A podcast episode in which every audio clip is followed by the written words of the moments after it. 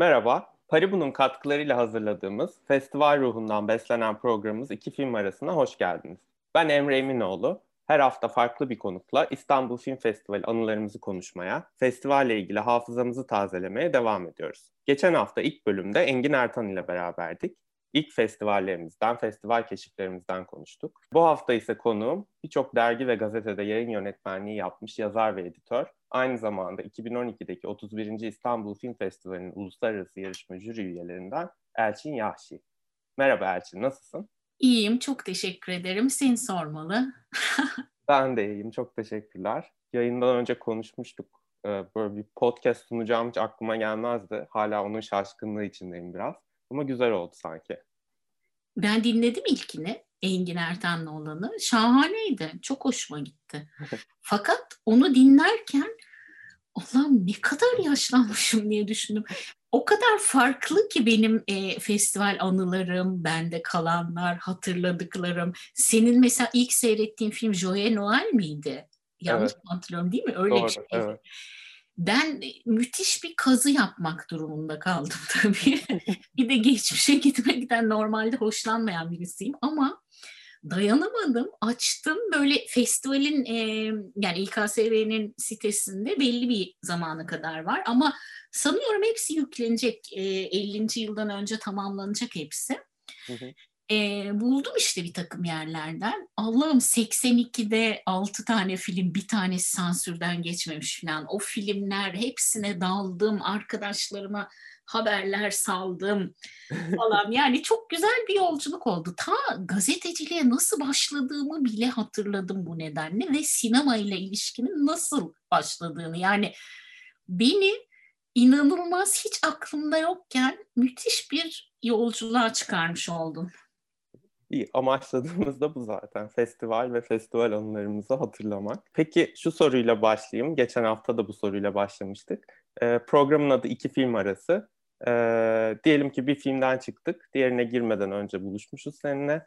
Muhtemelen böyle dört seansı çıkışı ki uzunca vaktimiz var. Hangi salondan çıktık? Şu an neredeyiz? Ben e, Cities'de salon bir mi? Hatırlamıyorum salonu yani büyük ev büyük salondan çıktım ve aşağıda çok kötü e, ipli çay yapan ve çok kötü kötü e, kekleri olan yerde vakit dolduruyorum bir sonraki seans e, bu bir festival ritüeli diyebilir miyiz senin için? Diyebiliriz. Aslında şimdi eskiden tabii ki böyle değildi. Fakat son e, dönemde 2013'ten sonra, yani ben 2012'de jüri üyesi olduğum zamanda da böyle değildi. Bütün anılarım Beyoğlu civarındaydı doğal olarak. Bir de çok uzun süre festival boyunca diyeyim, yani 2013'e kadar, 2013'te işte Gezi'den sonra emekli olana kadar çalışıyordum ben festival zamanı. Dolayısıyla e, festivali böyle dolu dolu yaşama fırsatım sinemalarda olmuyordu ne yazık ki. Ama işte e, filmleri izleyebiliyorduk, sen de hatırlarsın, e, kasetler alıyorduk, geri götürüyorduk, işte böyle bir dönemimiz olmuştu falan. O dönemlerde tabii ki gidebildiğim zaman anılarım hep Beyoğlu sinemalarında. Fakat bu emekli olduktan sonra şeye karar verdim. Ya işte Cities diye bir sinema var ve ben o sinemaya yürüyerek gidebiliyorum 5 dakikada, evime çok yakın. Ve vakitten bol hiçbir şeyim yok burada burnumun dibindeki bir sinemaya dünyanın her yanından filmler yağarken yani ben evde mi oturacağım? Yani tabii ki hayır. Dolayısıyla bazı arkadaşlarımın bana şimdi ismini söylediğim için kusura bakmasın ama Kerem Akçalaştın demesine neden olacak bir şekilde salonlarda her gün sabahtan akşama bütün filmlere neredeyse bilet alarak daha doğrusu Cities'de gösterim başladığından beri arada bir yıl galiba Cities'de olmadı. Sonra o, o zaman da o festivalde de ben hiç tarih hatırlamam onu söyleyeyim. E, her gün erkenden Beşiktaş'a inip vapurla karşıya geçiyordum ve bütün filmleri Rex'te izliyordum. Bir de öyle bir dönem vardı.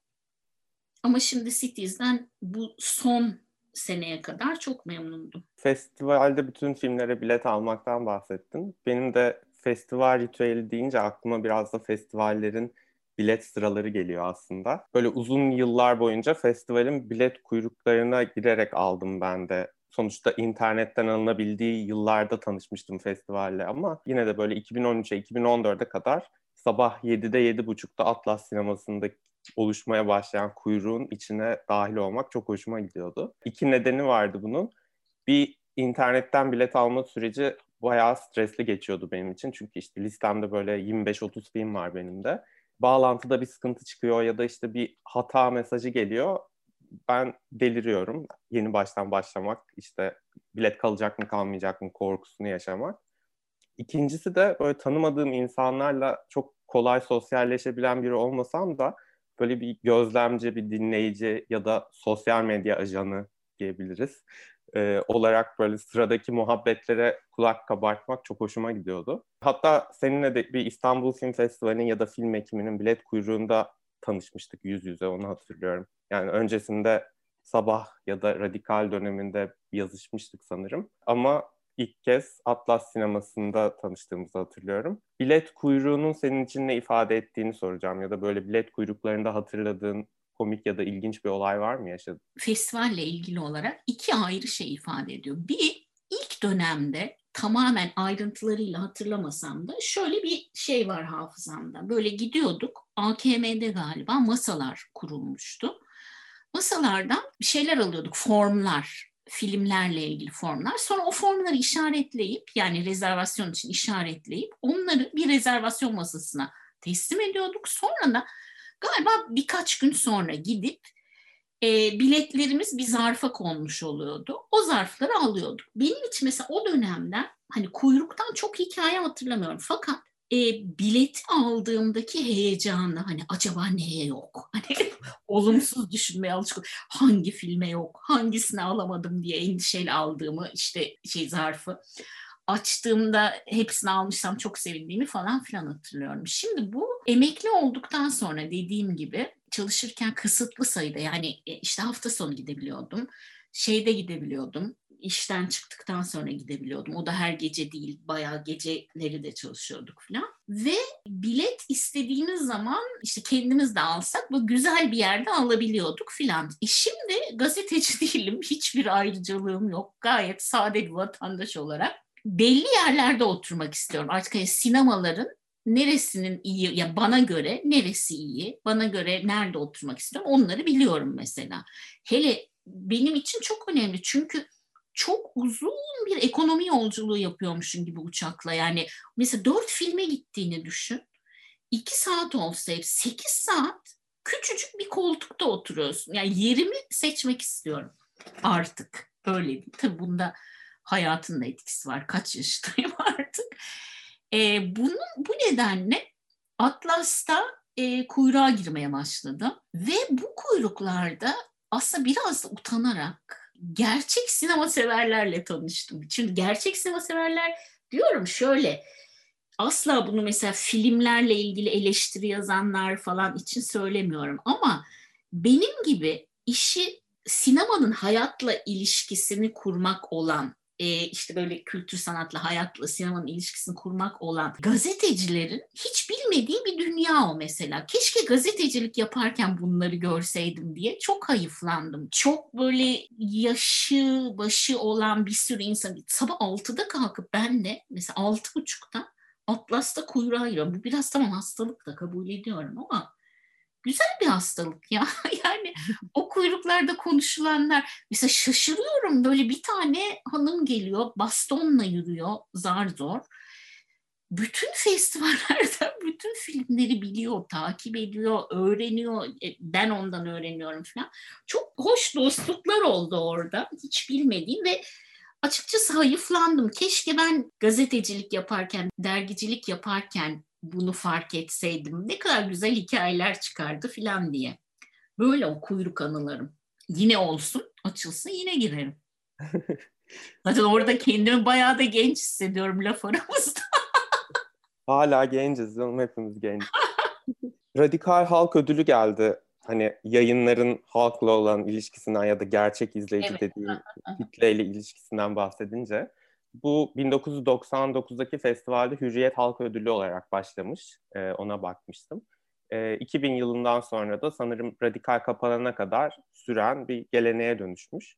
Ben yurt dışında katıldığım festivallerde de gördüm bunun örneklerini ama tabii ilk tanıştığım yer benim de bir form doldurup film çıkışında filmi puanlayıp işte oy kullanmak konseptiyle ilk tanışmam tabii İstanbul Film Festivali'nde olmuştu. Basılı yayınlar bundan 10 yıl 20 yıl önce festivalle izleyicinin ilişkisi açısından çok daha etkiliydi büyük ihtimalle. Bir kültür ve sanat yayınında mesela Mart ya da Nisan aylarında nasıl bir festival telaşı olurdu? bir kere öncelikle hemen tabii ki şey olurdu. Ya basın bülten, basın toplantısı heyecanla beklendi. Hangi filmler gelecek? Sonra o filmlerden yanlış hatırlamıyorsam mesela bir fest 200 civarında film gelen festival falan vardı. Onlardan seçim yapmalarını kolaylaştıracak bir takım listeler hazırlamak gerekiyordu. İşte her gazetenin, her derginin çalıştığı, e, birlikte çalıştığı sinema yazarları var. Onlardan fakat e, bunlar genellikle e, İngilizce söyleyeceğim wishful thinking'ler. Yani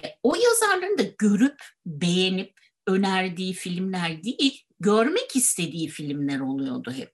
Doğal olarak yani çok doğal olarak. Son dönemde bu bayağı değişti. Aslında hoşuma gidiyor bu internette her şeyin çok hızlı ve vesine bilmiyorum da yani her şeyin çok yerinden aktarılıyor olması. Fakat dediğim gibi bayağı böyle bir heyecanlanırdık. İşte ay şu gelecek, bu gelecek. Böyle kendi insan kendisine seyredeceği filmleri seçer gibi yayına koyacağı filmleri de seçiyor. Tabii ki yazarların tercihleri de elbette önemli. Böyle ne diyebilirim bilmiyorum. Bir heyecan dalgası yaşanır da elbette her tamam. zaman. Ama basın toplantısından sonra yani o basın toplantısını heyecanla beklerdik. E, geçen bölümde Engin şey dedi işte eskiden festivale gelecek filmlerle ilgili elimizdeki tek bilginin kitapçıkta yazan şey olduğu oluyordu. Ah, ee, ah, evet. ama artık aşağı yukarı Cannes'ın işte Venedik'in Sundance'ın programları açıklandıktan sonra festivallere gelecek filmleri aşağı yukarı biliyoruz. Hakkındaki yorumları okuyabiliyoruz. Yahu hepsinin trailerlarını, fragmanlarını seyrediyoruz. Hani evet. birkaç tanesi dışında hemen hepsini mesela ben son yıllarda şöyle bir şey yapıyordum. Hangi filmlere bilet alacağımı seçmek için. Bütün filmleri ayırıyorum büyük bir zaman. Hepsinin fragmanlarını izleyip ona göre bilet seçiyordum. Peki o zaman bayağı bir geri sarayım ben. İlk festivalini hatırlıyor musun ya da ilk izlediğin filmi? böyle deyince sen bayağı bir araştırdım. Mesela ilk sinemayla ciddi düşünmeye başladığım zamanı hatırlıyorum.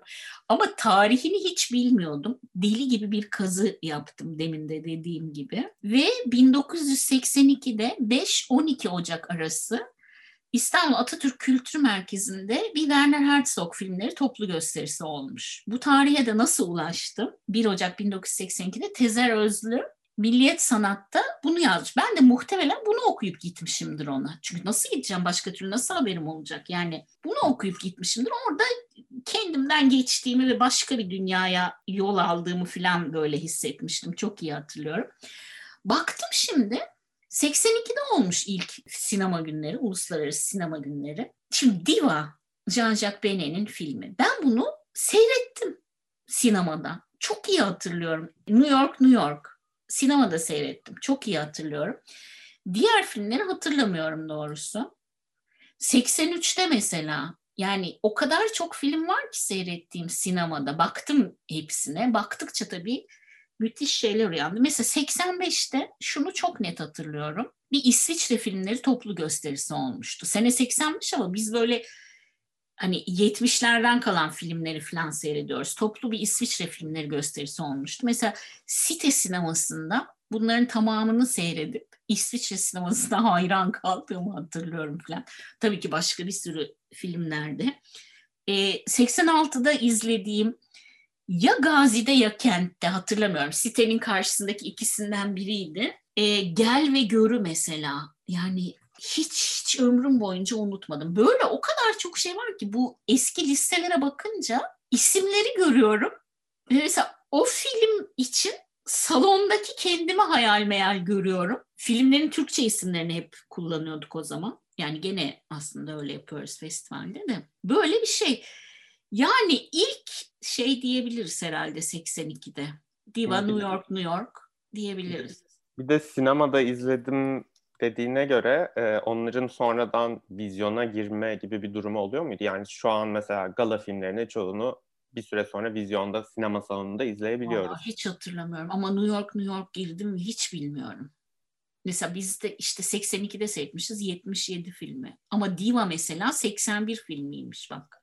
En yenisi de oymuş zaten. Festivalin ilk yıllarından da bir şeyler hatırlamış olduk böylece. Ay nasıl nasıl anlatamam. Evet şahaneydi. Simultane tercümeler. Alt yazı yerine mi?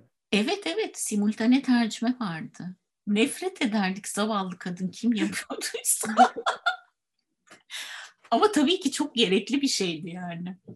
2012'deki uluslararası yarışma jürisindeki deneyiminden biraz bahsetmek isterim ayrıca. Ee, çok sağlam bir jüriymiş. Jüri başkanı Nuri Bilge Ceylan, işte evet. oyuncu Alexander Feiling, yönetmenler Brillante Mendoza ve Cornelio Parumbiu ve sen. The Loneliest Planet'ı seçmişsiniz Altın evet. Lale için. Jüri üyeleriyle diyaloğunuzdan ve işte o son günkü karar toplantısının nasıl geçtiğini merak ettim biraz. Aslında Alexander Feiling en son anda katıldı. Çünkü onun yerine şu anda Succession'da oynayan Yama Bass vardı. Fakat kadıncağız sen ayağını kır festivale gelmeden hemen önce. Onun yerine Alexander Feiling oldu. Ben Azize galiba ilk bana söylemişti yanlış hatırlamıyorsam jüri olur musun diye. Başkanın kim olduğunu falan bilmiyordum. Tamam dedim, okey dedim. Ondan sonra kim olduğunu hiç bilmiyordum. Sonra Nuri Bilge Ceylan olduğunu öğrendim. Üniversitede arkadaşım benim Nuri Bilge Ceylan.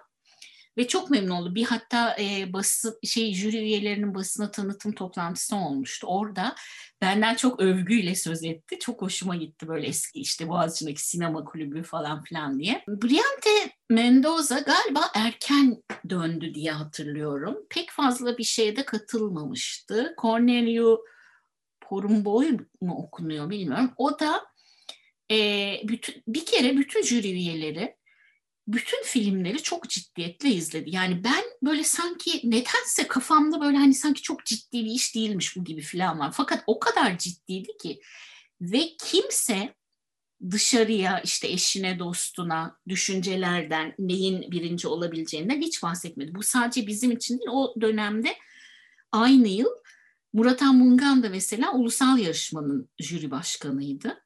Hep böyle karşılaşıyoruz ama kimse kimseye fikirler yani tartışmalardan neler konuşulduğundan falan hiçbir şekilde bahsetmiyor. Çok ciddiye aldık bu işi ama şöyle oldu onu söyleyeyim. Briante Mendoza galiba erken gitti bir iki gün ama o gitmeden önce bütün filmleri izledi ve bir zarfta fikirlerini bıraktı bize. Genel olarak olağanüstü anlaşan bir jüriydi. Yani filmler hakkındaki fikirler hep aynıydı. Hiçbir tartışma şey mesela Nuri Bilge Ceylan'ın yönlendirmesi falan öyle şeyler duymuştum başka jürilerde. Hiçbir şekilde hani hakikaten herkes aynı şekilde düşünüyordu. Ne inanılmaz bir şey. Nasıl oldu bilmiyorum ama bu filmleri izledik. İki tane film çok etki yara, ya, yaptı bütün jüri üyeleri üstüne. Biri Oslo, 31 Ağustos. Öbürü de işte şey, e, The Loneliest Planet. Hatta hiç unutmuyorum biz bu Atlas'taki localarda izliyorduk. Hani o jüriye ayırmışlar bir iki tanesi. Oralarda o kadar rahatsız ki gidiyorsun koltuklar kırık mesela böyle aşağı kaya kaya film izliyorsun falan. Bu Loneliest Planet'i izlediğimizde Alexander Feiling aşağıdaydı. Salonda yani o izliyordu. Koşa koşa koltukların üstünden atlayarak heyecanla geldi. Bu, bu işte bu diye. Zaten hepimiz aynı şeyi düşünmüştük o sırada filmin sonunda. Son karar toplantısında da o kadar her şey belliydi ki Nuri Bilge bize şeyi anlattı. Kanda ki e, jüri üyeliğini. Onun anılarını dinledik büyük bir zevkle. Böyleydi yani. Sonuç önceden belli olunca e, o Evet evet ama bir de yani. şöyle tartışma hiç olmadı. Mesela Nuri Bilge anlattığı zaman işte Kanda nasıl yani şimdi ayrıntısını hatırlamıyorum da Bayağı bir tartışmalar, e, düşünmeler, işte doluya koymalar bilmem neler falan olmuş da bizde hiç öyle bir şey olmadı. Açıktı yani. Ve çok ilginç şeye baktım şimdi filmlere hangileri var. 2-3 tanesi erased yok yok hafızamda yok yani seyrettim seyretmemiş olmam söz konusu değil ama yok yani kaydetmemişim.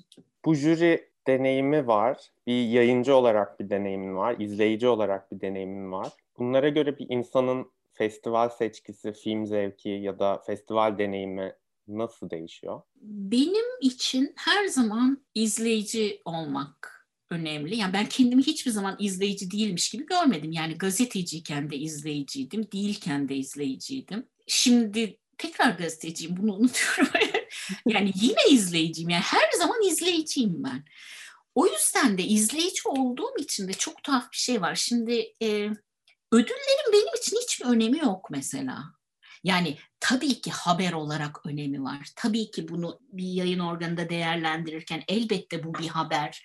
Elbette önem var. Elbette ödül alan bir şeyi çok merak ediyorsun. Ama benim sinemayla olan ilişkimde ödüllerin hiçbir yeri yok ben. Yani ödüller belirlemiyor hiçbir şeye karar vermemi ya da sevmemi. Yani bir şey ödül aldı diye sevmiyorum. Öyle diyeyim. Yani ya da bir şey seviyorsam isterse hiçbir ödülü olmasın. Umurumda değil. Benim de öyle. Yani bence gerçekten hani sinemayla işte ilişki kurmak da böyle bir herkesin öyledir bence. Yani bu bana özel bir şey olmamalı tabii ki bana böyle kattığı kişisel bir şey varsa ya da dokunduğu kişisel bir yer varsa benim için yeterli yani bir filmin iyi olması için. E zaten Mesela... sen tam da bu nedenle 7'nin altında IMDB puanı olan şeyleri de bu mektubunda kullanıyorsun ya çok iyi ediyorsun. Aynen onu söyleyecektim. Hani birine film önerdiğim zaman çok sinirime dokunan iki şey oluyor. Biri işte IMDb puanına bakıp 7'nin altındaysa ona evet. burun kıvıranlar. İkincisi de Netflix'te var mı sorusu. Evet Netflix'te. Ya maalesef bu sorudan kurtulamayacağız. Ne, seyrettim. Nerede? Netflix'te var mı? Fakat işte bu da Netflix'in başarısı.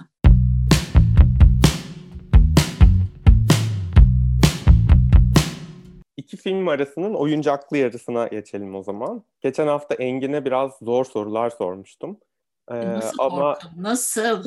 o sorulardan. Bir de şöyle diyorum.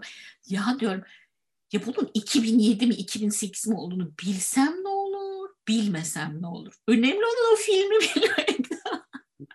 ee, yine de Engin 40 üzerinden 30 puan almayı başardı. Ee, ben sıfıra razıyım söyleyeyim baştan. Hiç bu konuda da utanmayacağım yani öyle diyeyim. Ama... Tamam, sana biraz daha insaflı davrandım zaten. Eyvah daha kötü o zaman sıfırın altı. E? İlk soru 5 puan değerinde. Nişantaşı Cities'de çok sık film izlediğini biliyorum. Eğer festival Nişantaşı Cities'de tek bir salon kullanıyorsa bu yedinci salon oluyor. O büyük salon. Evet. Yani girişte o standı geçip sola döndüğünde ilk salon. Hı hı. Değil mi yedi? Evet. Bu salonda film bittiğinde çıkışlar salonun ne tarafından olur? Sağında. Evet, doğru. Aa, çok kolaymış bu ya. Ee, ikinci sorumuz üç parçadan oluşan bir soru ve her parçası yine 5 puan değerinde. Ee, jüri üyesi olduğun 31. İstanbul Film Festivali ile ilgili olacak. Uluslararası yarışmada demin de bahsettiğimiz gibi The Loneliest Planet Altın Lale almış. Oslo 31 Ağustos'ta jüri özel ödülünü almış. Daha doğrusu vermişsiniz. Evet. Yarışan filmlerden iki tanesini daha söyleyebilir misin? Uğultulu Tepeleri hatırlıyorum e, baş karakteri siyah olmuştu. Bu da bak e, ilginç. Bu diversity meselesine henüz Hollywood girmeden. Bu da güzel. Onu bayağı bir düşünmüştük hatırlıyorum Andrea Arnold'un filmi. Bir de mesela Yasak Aşk söyleyebilirim. A Royal Affair. Danimarka filmi. Evet ikisi de doğru. Uğultulu Tepeler benim için de çok iyi bir filmdi benim açımdan da ortaokuldaydık sanırım böyle 7. sınıfta falan. İngilizce dersinde bize Wuthering Heights'ı okutmuşlardı. Ee, o zamandan beri böyle hatta sınıfta böyle onunla ilgili ufak oyunlar yani tiyatro oyunu gibi yazıp oynadığımız falan olmuştu böyle sınıftaki aktivitelerde. O yüzden böyle çok iyi bildiğim ve çok sevdiğim bir roman benim. Orada Heathcliff karakterini siyah bir oyuncunun canlandırdığını görünce ilk defa böyle işte bu diversity meselesine ya da colorblind casting diyorlar sanırım evet. artık Hollywood'da. Evet. Ee, bunlarla ilk kez tanışınca bayağı etkilenmiştim. Bir de tabii görüntü yönetmeni kimdi hatırlamıyorum ama o uğultulu tepelerini, o uğultulu tepelerini görmek hı hı. E, çok etkileyiciydi. Onu hatırlıyorum. Sorunun ikinci kısmı Radikal Halk Ödülünü demin bahsettik. O sene hangi filmin aldığını hatırlıyor musun? Hayatta hatırlamıyorum. Yani bunu Radikal Halk Ödülü konusunda Radikal'deki arkadaşlarımdan yardım aldım. Tek bir tane ödülden bahsettiler bana. Yani on, o da bir arkadaşımın hatırladığı oydu. Meltem Cumbul'un sunduğu törende e, Semih Kaplanoğlu'nun aldığı bir ödül. Ama Semih Kaplanoğlu bu senede olmadığına göre o almış olamaz değil mi? Bu seneki yarışma yani 2012'deki yarışmada olmadığına göre o almış olamaz. Buradan kaldım. Kim almış? Albert Nobbs almış. Benim... Halk Nobbs halk ödülü mü? ben de çok şaşırmıştım. Yani o sene şaşırdığımı da hatırlıyorum hatta. Çünkü işte sinema sever arkadaş çevremde ya da işte tanıdığım sinema yazarlarıyla yaptığım muhabbetlerde hep böyle Oslo 31 Ağustos çıkıyordu öne. Ama tabii ki genelde e, halk ödülü dediğimiz şey bununla pek uymuyordu. Onu tahmin ediyordum uymayacağını. Death of a Superhero diye böyle çok tatlı bir film vardı. Ee, evet. Kanser hastası bir çocuk muydu? Evet evet evet. Güzeldi o, o çok tatlıydı. Onun böyle kendini illüstrasyonlarla işte çizgi roman tarzıyla bir süper kahramana dönüştürdüğü falan. Bir o alabilir diye düşünüyordum. Bir de Yasak Aşk alabilir diye düşünüyordum. Çok böyle kostümlü drama sever izleyicimiz diye tahmin ederek. Ama Albert Nolls'u görünce bayağı şaşırmıştım. Adaylıkları olmasına da izlediğimde şaşırmıştım. Benim çok sevmediğim bir film. O yüzden halkımızın seçimiyle pek anlaştığımı söyleyemeyeceğim o yıl. Sorunun son kısmı, demin bunun cevabını verdin aslında doğru bir şekilde. Ulusal yarışmada Tepe'nin Ardı Altın Lale kazanmış. Ulusal yarışma jüri başkanına soracaktım. Ha, evet Murat abi onu çok iyi hatırlıyorum. Hatta şöyle bir anekdot da hatırlıyorum. Nazan Kesal da ulusal yarışma jürisinde galiba o sene. evet. Ee, böyle bütün jüri üyelerinin hepsinin e, katıldığı, sinemada insan hakları jürisinde de Osman Kavala var galiba o sene yani. Aynı sene. Ne seneymiş. Neyse Karaköy lokantasında bir yemek olmuştu. Hani ilk tanışma yemeği gibi jüri üyeleri birbirleriyle tanışıyor falan. Ee, Nazan Kesal ortada bir merdiven vardır orada hatırlar mısın? Böyle yukarıya doğru çıkan böyle spiral denen tam böyle dönerek yukarı çıkan bir metal merdiven var. Oraya kafasını çarpmıştı ve ambulans falan gelmişti hatırlıyorum. Neyse Allah'tan hiçbir şey olmadı da böyle bir anı. Üçüncü soru. Senin için festivalin bölümlerinden birini seçtim. Çiçek istemez bölümü. Ha tahmin etmiştim. güzel, güzel, çok güzel. Geçmiş yıllarda da aslında kadın hikayelerine, işte kadın sinemacıların filmlerine yer veren özel bölümler olmuş önceki yıllarda da ama bu Çiçek istemez adıyla olan bu bölüm ilk kez 2018'de başlamış. Evet. Ee, ve artık gelenekselleşti sanırım bu seneki o çevrim içine taşınan festivalde bile vardı. Ee, bildiğim kadarıyla bu bölümün ismini hatta Alin Taşçıyan koymuş. Onu evet evet. atmış olalım. Ya haberini yaptığımı hatırlıyorum çiçek istemez. ee, Çiçek istemez 2018'de ilk şu açıklamayla girmiş festival kataloğuna. Festivalin en yeni bölümü kahramanı güçlü olan kadınlar olan filmleri bir araya getiriyor baskılara boyun eğmeyen, kendi yolunu çizen, kendi ayakları üzerinde duran kadınların hikayelerini anlatan 10 film bu bölümde gösteriliyor. İran'dan Belçika'ya, Arjantin'den Gürcistan'a bu filmlerdeki kadınlar özel hayatlarında ya da iş hayatlarında yönetici, hakim, fotoğrafçı ya da evsiz ezilmeyi reddediyor, haklarını arıyorlar. Senden bu 2018'deki ilk Çiçek İstemez seçkisinden iki filmi doğru tahmin etmeni isteyeceğim. Eyvah şimdi e, bir kere hakim miydi, madam hakim miydi? Bu bir belgeseldi ve bir Türk'le uğraşıyordu kadın. Onu hatırlıyorum ama adını maalesef hatırlamıyorum. Ama hakim deyince şimdi senin tanı şeyinden hatırladım. Hakim hanımmış. Ha, hakim hanım değil mi? İşte madam hakim diye saçmaladım ama hakim hanım da evet. Bir o, ikincisi valla e, yani bir sürü filmi hayal meyal hatırlıyorum fakat adı şimdi söyleyemeyeceğim. Vakit kaybettirmeyeyim sana yani. Tamam. Bir tanesini doğru tahmin ettim evet. Gerisini de söyleyeyim. Tunus'tan Mehdi Ben Atiya'nın Erkeklere Bakmak filmi. Evet. Ee, Arjantin'den Alanis diye bir film. Josephine Decker'ın Madeline's Madeline, The Sounding diye bir film. Bunların çoğunu izlememişim ben de mesela. Senin söylediğin Hakim Hanım. İran'dan Negar diye bir film. Ha Negar, ay çok güzeldi. Onu da hatırladım evet. Bikini Moon. bir numara. Yine Fransa'dan Eva diye bir film ve Gürcistan'dan Korkunç Anne, Scary Mother. O zaman buradan 10, ikinci sorudan da 10, 5 sorudan 25 puan aldın yani.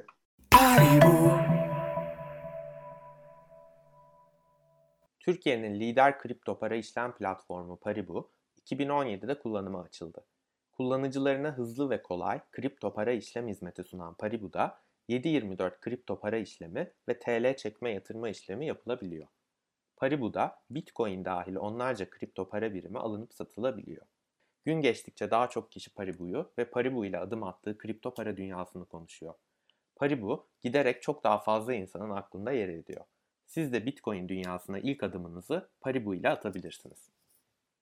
Paribu. Dediğim gibi bu ödüller puanlarla hiç e, tabii yani sinema zevkinden çok biraz eğlence kısmı bu işin. Evet doğru. Doğru. Yine de filmleri konuşmamıza vesile oluyor. Tabii tabii çok güzel oldu. Ve son olarak Jüri Sensin diye bir bölüm hazırladık. Burada senin için festivalde Altın Lale kazanmış filmler arasından 5 filmlik bir seçkimiz var. Uluslararası jüri başkanı sensin. Bir filme Altın Lale vereceksin. Her ne kadar ödüller senin burnunda olmasa da. Evet tabii ki. Ee, bir filme jüri özel ödülü vereceksin. Geri kalan 3 filmin de oyuncu kadrosundan ya da teknik ekibinden birine bir mansiyon verme hakkın olacak. Tamam. Filmler şunlar. Atlantis, geçen evet. sene evet. altın evet. kazanan evet. film.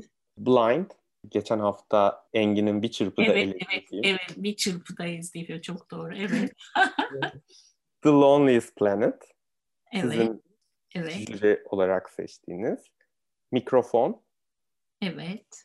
Ve Tristram Shandy. Atlantis'e teknik şeyi verdim. Mikrofona da halbuki vermek isterdim.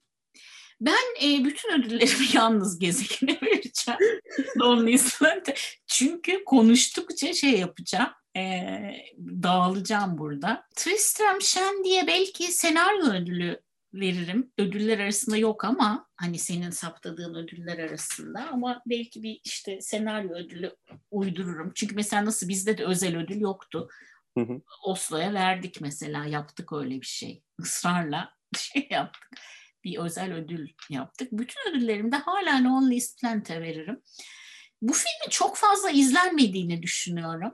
Sen izlemiş miydin? Ben izlemiştim.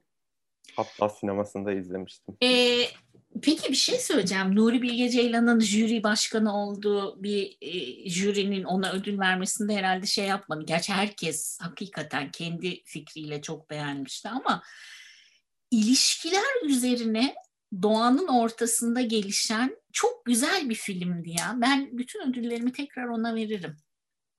Yani bir şekilde bağlantı kurmak isteyen kurar bence. Yani Nuri Bilge Ceylan jüri başkanı olduğu için bu filme vermiş diyen Reha Erdem jüri başkanı diye bu filme vermişti diyebilirdi bence. O zaman programımızın sonuna geldik. Ben çok teşekkür ederim. İki film arasının bu bölümünde Elçin Yahşi ile beraberdik. Haftaya yeni bir konukla festival anılarımızı konuşmaya devam edeceğiz. Hoşçakalın.